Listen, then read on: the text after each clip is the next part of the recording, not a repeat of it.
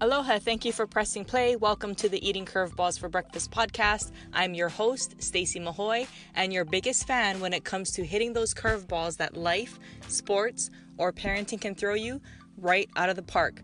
Thank you so much for listening. Enjoy the show.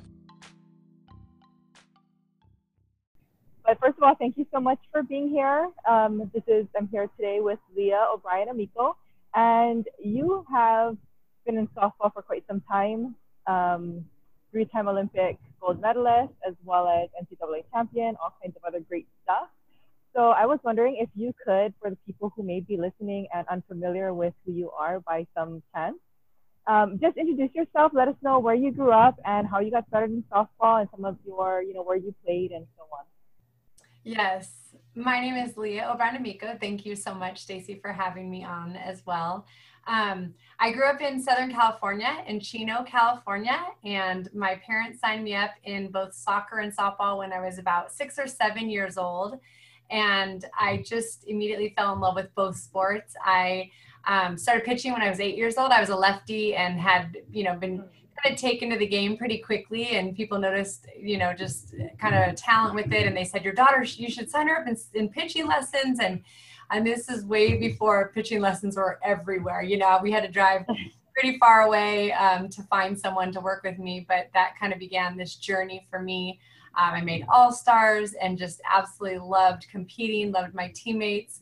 I didn't play travel ball until I was 14 years old, but once, or 13 actually. When I was 14, we went to nationals and our team took first place and I was the winning pitcher. So that was, I tell people that was kind of the defining moment for me, a moment that I realized there's going to be more opportunities in this sport. And that began my goal and quest of trying to earn a college scholarship. And so I had people, coaches and different people saying, if you work hard in school, that can be an opportunity, which eventually led me to the chance to compete for the University of Arizona on a scholarship. Very cool. So that wasn't like something that was on your mind from like 10 years old necessarily, or it kind of happened a little later, it sounds like. It did. And I think we just are in a different time now. There's so much more visibility of our sport. There's softballs on TV all the time. And when I was growing up, we didn't have that. And I was the first child. My parents, neither of them went to a four-year college. So we just didn't have that exposure to any of that. And so it wasn't until, later on when kind of these opportunities arose and I was kind of gaining momentum in the sport and visibility and being recognized by other coaches who had those connections, that they actually started giving us the wisdom of what actually was out there. And so I was fortunate to play for travel ball coaches when I was 16 and 18 years old. Recruiting also is a lot younger these days as well. So at that time, that's when I kind of started learning that whole process, and that became the goal. I was going to ask you about that. What was your recruiting process like? Obviously now it's very, very different, as you already mentioned, but for you, what was it like, or what was something that you learned during that process that you think is still relevant today? Well, it was a lot different. I mean, we were deciding our senior years. And for me, even then, I tell people it was a hard decision as, a 17-year-old student, knowing that I'm going to college in, 10 months. And so just to think about kids making these decisions so early, to me is I can't fathom it. But, I think the biggest thing is if you're passionate about the sport and you love the sport and you see those programs that now there's a lot of visibility to them. So you see what you like and kind of the atmosphere and the coaching styles. Again, you can watch a lot more than we could do in the past. For us, if we had to go off of what players told us or maybe watching a couple games unless they were really local. And so I think that, is good and still relates that if you go, and even if they're younger, if they find a fit, I don't know how many kids know what they want to necessarily do at the age of 12 and 13 and 14, but if they do, I think that can relate as well. And so, I think another thing too, I tell people this, I know even when I was in school and, I was recruited, I tell people by just a few schools, just a few. And it's funny because I think of players who were like, I had so many letters and so many people interested in me. And for me, I'm like, I didn't. I maybe had or four, and that was it. And yet I had a chance to go play at University of Arizona, which is one of the top schools in the nation.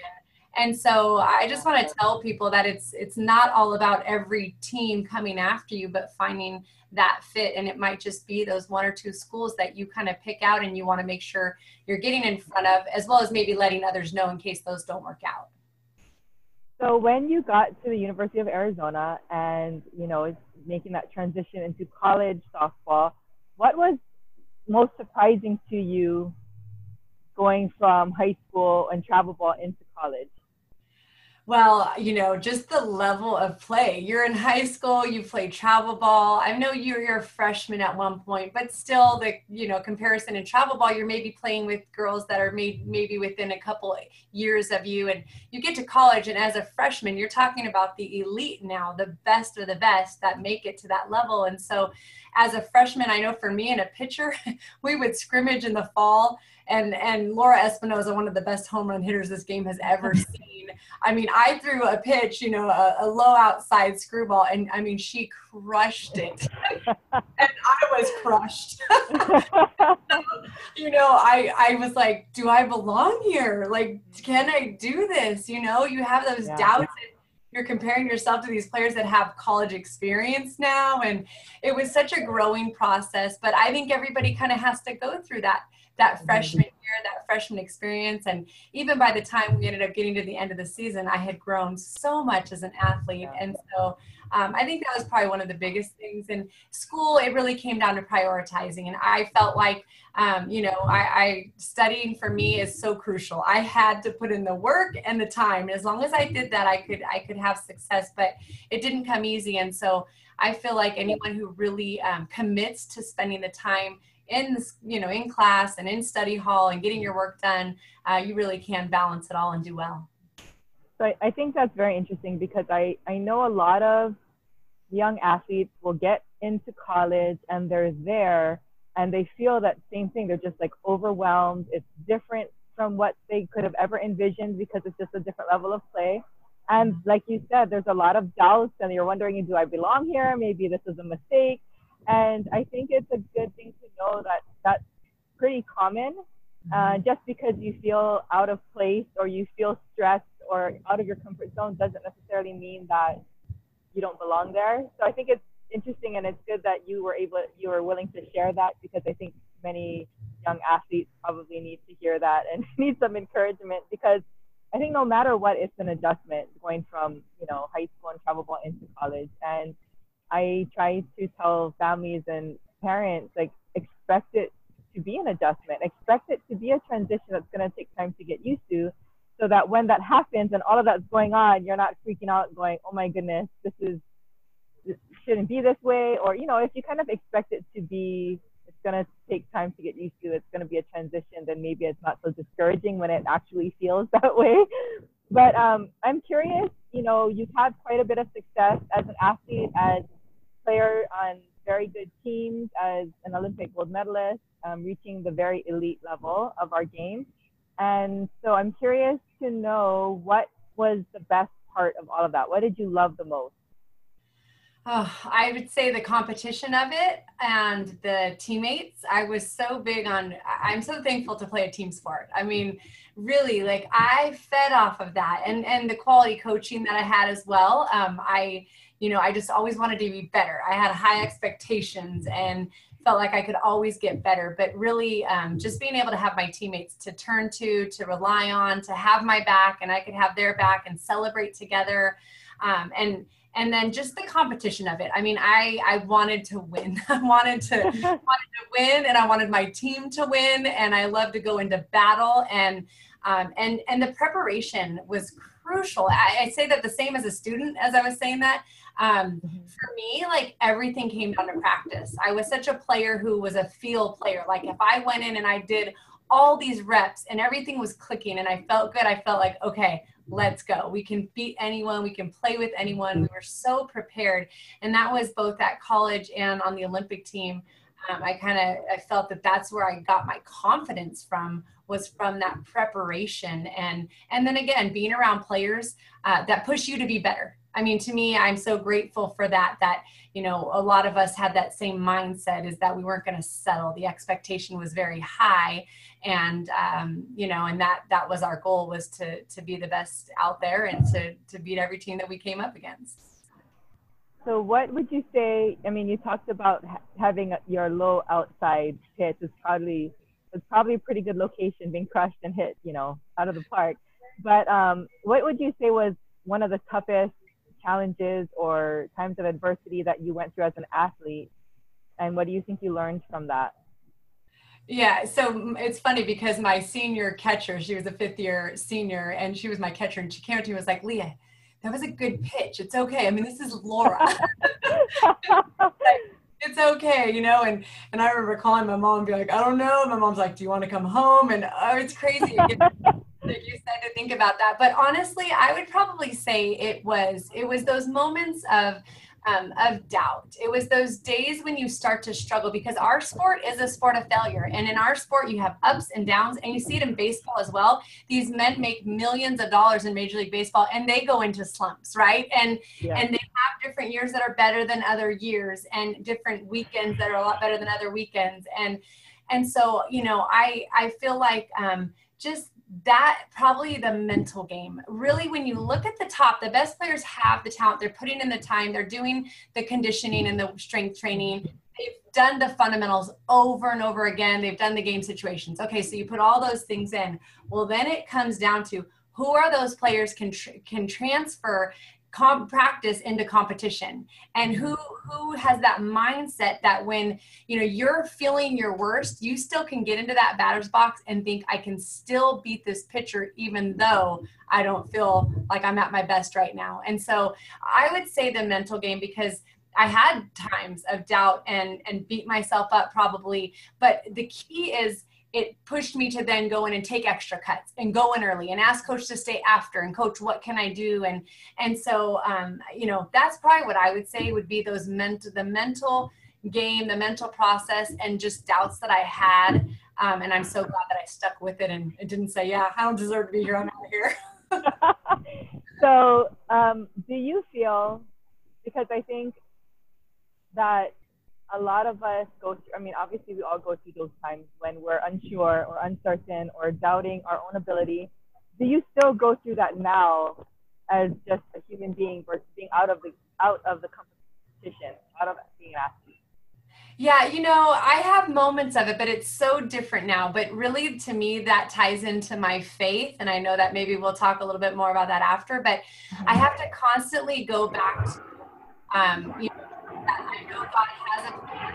If I put in the work and the time, then I know I need to not compare myself, because I think that's when I get in the biggest trouble, and that's when doubt creeps in. But I don't stay there very long anymore. And I think I've gotten better over time, but you know, you get older, you get a little bit wiser, and you see that doesn't lead you anywhere positive. If anything, it causes you to want to give up. And I think it's like, no, what is your passion? What's before you right now? Go out and do it with the best of your ability, and then let everything fall where it falls. Yeah. I think that probably does get easier as you get a little older, and you realize that, you know, like you said, it's not productive, right? It doesn't really do anything to help you so much. But I also was wondering, because you're also a mother.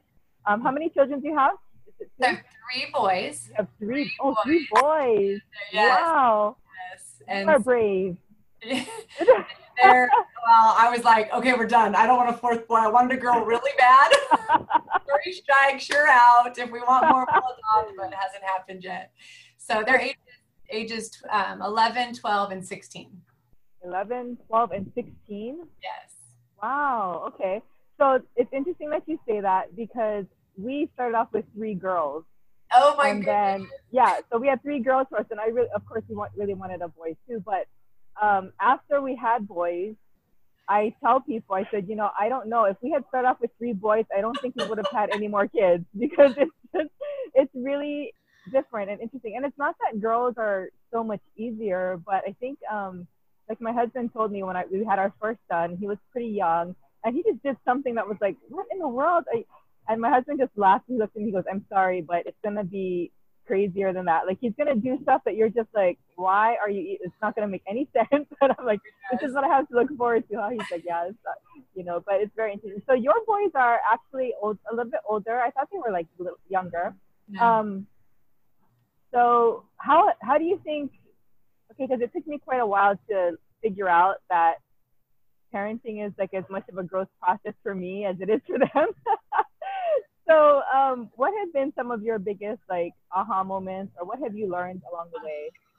Gosh, I mean, so much. And it's a continual process, I feel like, because every stage is different. And I think the biggest thing is like how different each of my boys are. They are crazy, but they were when they were little. And so I was like, oh my goodness, please let them be better as they get older, because I don't know if I can keep doing this and be sane. But, you know, just how different they are and how each of their needs and their, you know, their desires. And, you know, for me, I've been just really wanted to focus on what are their talents? What are their gifts? You know, I've messed up so many times. And I think, you know, especially with the first one, and I had 4 years between my first two, so I had more time in terms of the different stages, and you learn so much from just that first one, because again, you've never done it before, and it kind of sets the tone, and you know, I think the biggest thing is just saying sorry that I mess up a lot, and there's forgiveness there, and just seeing the reaction in them, and them realizing, okay, I'm sorry too for what I did, and yeah, and just really. Trying to be that encourager, but their mom, not their friend. You know, I want what's best for them, but I know that sometimes that's the harder route, and it's, you know, I'm not as fun sometimes, and there's, you know, we're not doing some things. Oh, I don't know if that audio is on your end. Yeah. We're not doing some things maybe that other people are getting phones at young ages and my kids don't get it. And so just kind of setting the standard there. I've realized that, you know, I've tried to just keep them focused on here's what our rules are. And my job is to raise you to who God's called me to be as a mom. And for you guys coming under that, as well as my husband as a dad, and what that looks like for us. Yeah, it's definitely, I mean, there's just so many growth opportunities for everyone, and I love that they're all so different, but that just makes everything new. Like every child, right? It's just because you had one or two doesn't mean that the third one is easier or like a piece of cake or anything. They each have their own unique design and their own path and their own journeys and their own challenges and their own gifts, and but that's what makes it fun as well. And it's similar, I guess, even when you're when you're coaching a team. Yes. Just because you've coached a team before, it doesn't mean that you know everything that's going to work for them this next year or this next season. Yeah. I think even with the exact same personnel, like they're a year more mature, they're a year more, you know, they've got different things going on. So it's always so interesting and so fun to just dive in with this, you know, what's going on right now, like this season, this person, this team. But yeah, same way it is with children too. So how did you meet your husband? It's a funny story. We actually met at a softball tournament. And I joke when I tell people, I say God knew I was busy on the softball field, so he had to send them there. And I was playing in Columbus, Georgia, and I just made the USA team again after coming back from winning the gold medal my senior year in college. I took a year off, and it would have been my senior year, 96. And then I went back in 97, finished. And right after I finished playing my senior year, I went to a tournament there, and he had come to help our SID, because he actually had been doing some sports information at University of South Carolina. And their team had made it to the Women's College World Series along with us. So we were both there, but didn't meet there. A month later, we ended up meeting in Columbus, Georgia, and really just kind of became a friendship, and started talking long distance on the phone. And, you know, originally my heart was, you know what, this guy, I really like him. He's such a nice guy and he's cute. But I also was like, you know, I had just gone to a Christian sports camp that summer with Athletes in Action, and for the first time in my life heard what a godly relationship looked like and should be like. And I immediately was like, nope, that's it. That's my new standard. And so when I met him, it was really more just to to tell him about Jesus, and that ended up being turned into a relationship and a marriage 1.5 years later. Wow, that's interesting. So you met at a softball tournament. That's really cool. It's amazing how things work out and how things can come together. So the other thing I was wondering was, as you're still actually involved in the game because you still do camps and you still work with athletes. But as an athlete, while you were still playing, what was your favorite position to play? Was it pitching or? So it's funny because I tell people different things. So here's the thing. If you would have asked me growing up, for sure, 100% would have said pitching. And I pitched until my sophomore year in college. I did a little bit and a tiny bit my junior year in college. My freshman year was recruited as a pitcher. My sophomore year, we ended up having 2 freshmen pitchers come behind me and our senior pitcher. And so coach, after the beginning, realized, you know what? You play multiple positions, you play outfield also. I'm just going to keep you out there. And so that kind of became this like, okay, I got to learn outfield. I got to hurry up and, I got to learn how to dive out here. I play first base and pitcher. I don't know how to do that. And so I don't know how to make the long throw. I throw like an infielder from the outfield. So, anyways, I kind of made that transition. So towards the end of my career, it was funny because I played 2 years of center field for Arizona. And then I played first base my senior year. I played 2 Olympics at right field. And then my last Olympic games, I went to first base. So it depended where you got me, because there was a period of time where I was in the outfield and they threw me at first. And I was like, whoa, I don't even want to be here. Like, I'm not prepared, and then once I got back into it, then I was like, oh yeah, I forgot. Like, I'm involved in every play in the infield, right. So I finished at first base. I'd probably say first base because of that. But while I was in that outfield, if I would have finished there, I think I would have said that was my favorite. Yeah. And what about hitting? Because even though you grew up as a pitcher, you also hit really well. So how did that happen? Is that you just always hit really well? Or did you get your hit growing up then? I did. I did. I was usually like number 3 hitter on the team. I'm a lefty, and I did a little bit of drag and slap, but that was, I tell people like, that was only to move runners. I'm not fast enough to do that ever on my own. Like, I would never come up with nobody on and not hit. That was my thing. But yeah, I just had success at the different levels.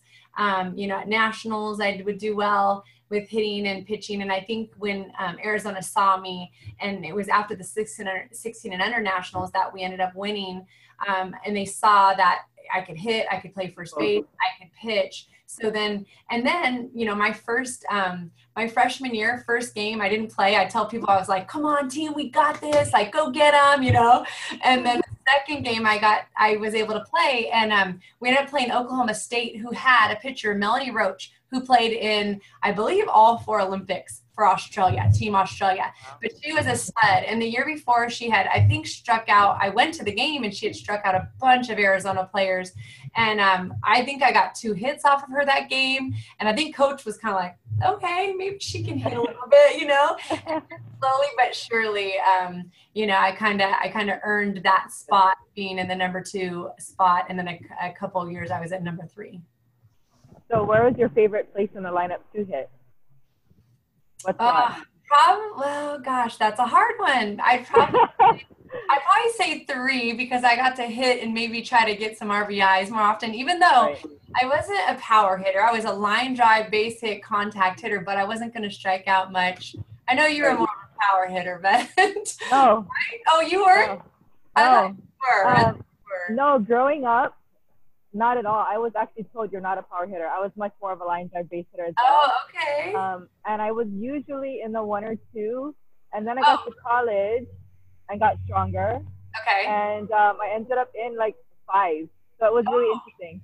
So, but yeah, it was that same thing where, at least in high school, I struck out a lot more in college. But growing up, it didn't strike out much. And if I did, it was looking, because if I was going to be swinging, it's probably going to hit it somewhere or fall it off or something, right? So, so that's always fun. And then, but it was really interesting to get to college. And then, we did more weight training, and we just worked out a whole lot more. Okay.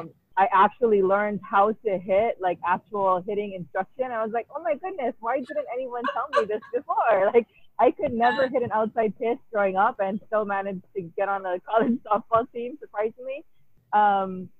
So it was really fun. Like the thing I love most about college, I think, was just the growth, just like how you said, in 1 year, you yep. just learn and grow so much. And that is fun for me to see yourself, even though it's hard work yeah. and challenging, it's always fun to see yourself just growing and getting better, and alongside teammates who are just putting, you know, working their butt off too, is inspiring to be around. So yes. it's definitely an experience that I enjoyed, and I tell players, like, it's a lot of fun. It's hard work. It's a lot of fun. And if you love the game, go for it. You know, there's probably somewhere this day and age that you can get to.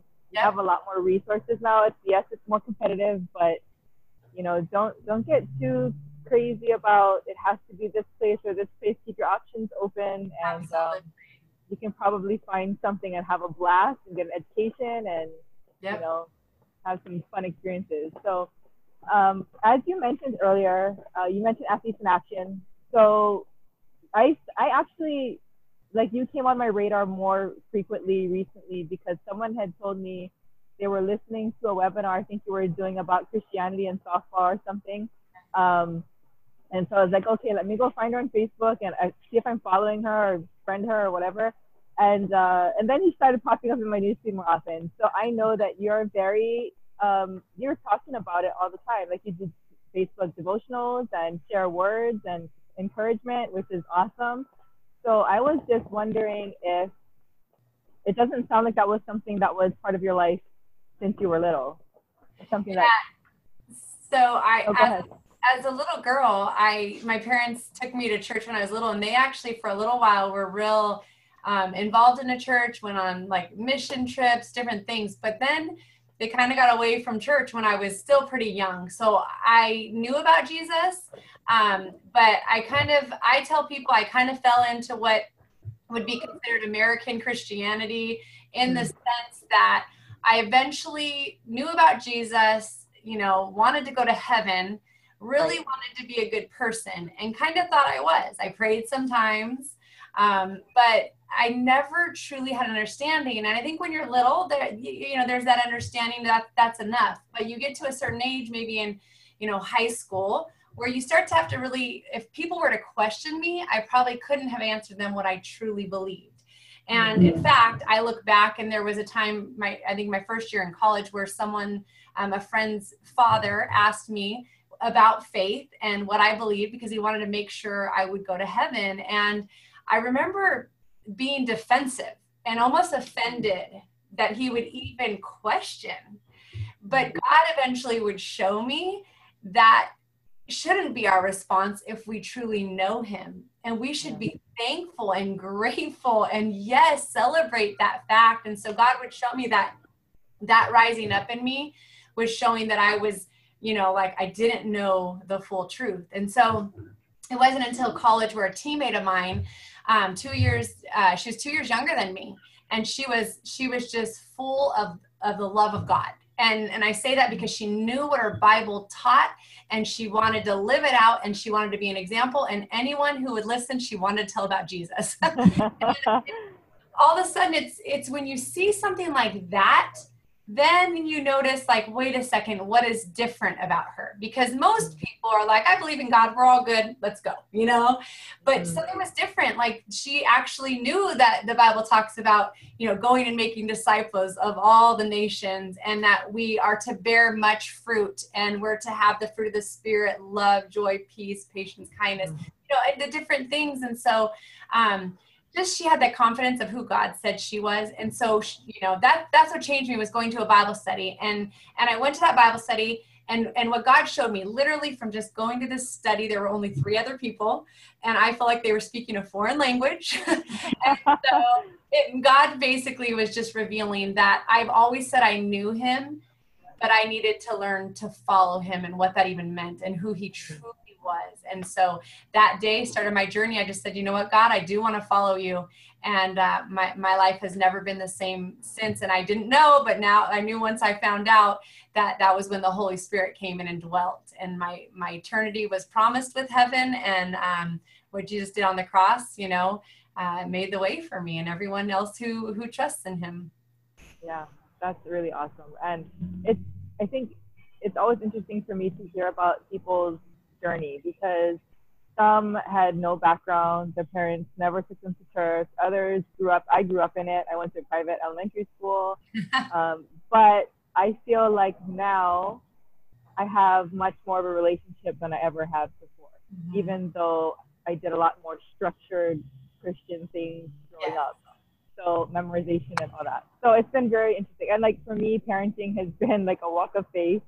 Yes. And even homeschooling our children as well. And I think you do this. Do you homeschool also?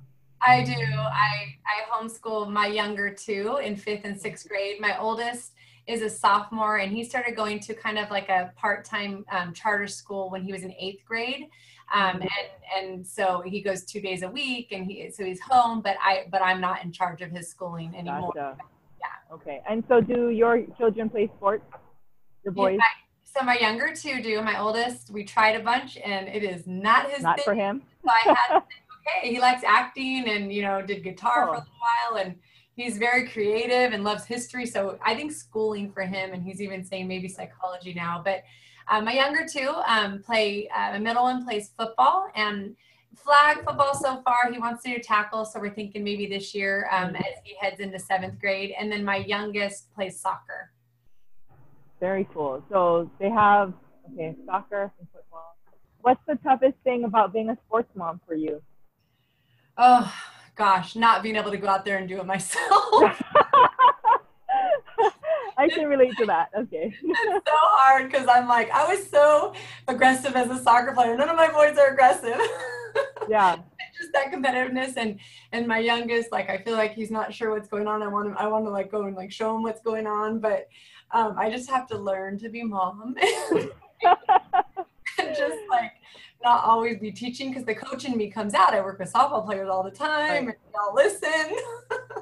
And so the hardest part is definitely like wanting it so much for them and wanting them. But again, it's just fun saying, you know what, they're finding what they enjoy, and I want them to just be able to go out there and learn the life lessons from sports like I did. And so, yeah, I can totally relate to that. I think, yeah, when you're really competitive, and then you see and then like my kids are very, in some ways very similar to me, and in other ways very different. And so it's so interesting to see. And I think it's very fortunate that they've chosen sports that I know nothing about. So it's a lot easier for me to like just sit back and relax and enjoy it. So they made it easy on me. So anyway, anything else? I just wanted to add anything else that you would like, whether it's parents, coaches, players, anyone in our youth sports community. Is there anything in particular? There's a loud card in my. Is there anything in particular you would like for them to hear today? Anything on your heart and mind? I just think that like everything's a process. Like we need to make sure. I think a lot of times we live in a culture of immediate gratification, and I know myself. I've kind of bought into that. You want it now. I want everything done now, and I just look at the past, I look at what God teaches me, and everything is a process. And if we put in the work and the time and we have that passion for it, there's going to be opportunities. I think it's very important for us to learn the lessons along the way in the hard times, because we can waste it, we can run from it, we can jump ship, and that is not going to teach us. And things are probably going to come up again later. And so not being afraid of failure, I think that's a big thing too. Like I hear from a lot of people, coaches, that a lot of players, they practice, but then they're afraid in a game, they're afraid of failure. So then sometimes they won't take the bat off their shoulder. And it's like, no, if you're going to fail forward. Like people say, like, be aggressive with everything you have, leave it all on the line, and just go out and do that. And so, you know, that's the biggest thing. And then for me, my faith, I didn't finish, you know, that teammate that impacted my life. She ended up passing away at the age of 21, and it just rocked me.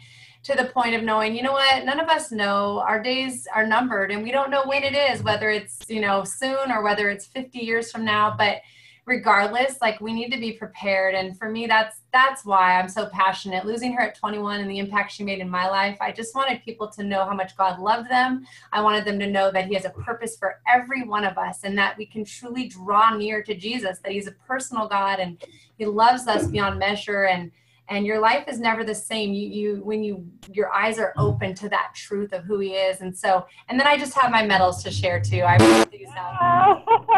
Yay.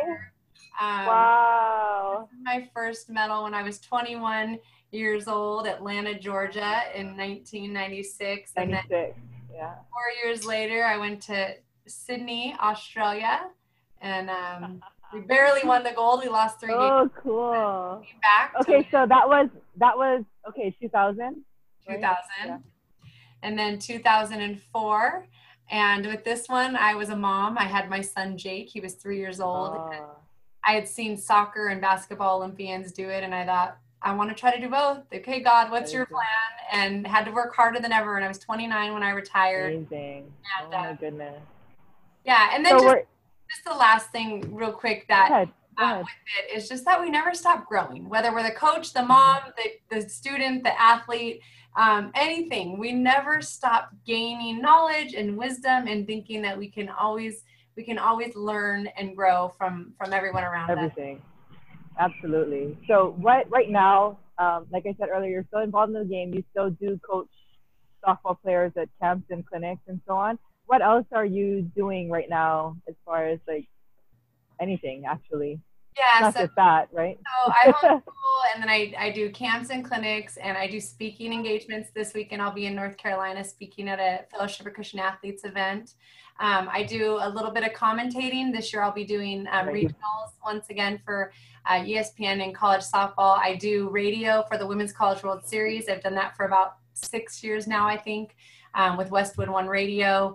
And yeah, that's mostly it. Speaking, any opportunities, you know, that come up, I just constantly say, okay, God, I really believe, you know, God can open doors that we can't, and yet he closes some sometimes too, and I have to be okay with that. So I really just try to give him my schedule and just be present wherever I am and knowing for me personally, and I know this is probably for you as well, but like he's really just called me to be mom most of all, like not to have a full-time job. So down the road that may look different for me, but that's what it is now. Everything else supports me being home and being a mom. Very cool. And so, okay, so you like kind of answered that question. If anyone that's listening or sees the video wants to stay connected with you online, where are the best places to find you or your information? Yeah, so I have a website. It's leah20.com, LEAH20. That was my number.com. And then I kind of will keep that updated for the most part. Facebook is a big thing. I know not as much with the younger kids, but I know it's easy to be able to connect a lot of people and be able to get the word out. I want to get up a YouTube channel to be able to put those devotions. And I have a heart to do softball devotions. At Jenny Finch camps through all the years on Sunday mornings, we always would offer a 15-minute devotional where we share the Bible and softball. And so my heart is to maybe be able to make those you know, topics out into a video devotional and hopefully eventually a book devotional. Very cool. And you're going to be in Hawaii later this year, correct? Yes. I will actually, I'm coming out to work with Ruthless Hawaii in a couple weeks. Oh, very cool. And then I will come back in September with September. Yeah. And will you be doing a devotional for that event? Yes, absolutely. Yeah? We always talk Sunday morning. Yes. Very cool. Well, thank you so much for your time. I appreciate it. So many wonderful words of wisdom and encouragement for everyone listening. So I appreciate you coming on here and doing this for us. Thank you so much. Thank you for having me, and keep doing the good work, because I think the things you're sharing and the topics are very important to be encouraged. Thank you very much. Hey, thanks so much for listening to the podcast. If you would like to stay connected online, you can do so at stacymahoy.com. That's STACIE, M as in Mary, AHOE.com. And on Facebook, facebook.com/CoachStacy. You can also catch me on Twitter at Stacey Mahoy. I'll see you there.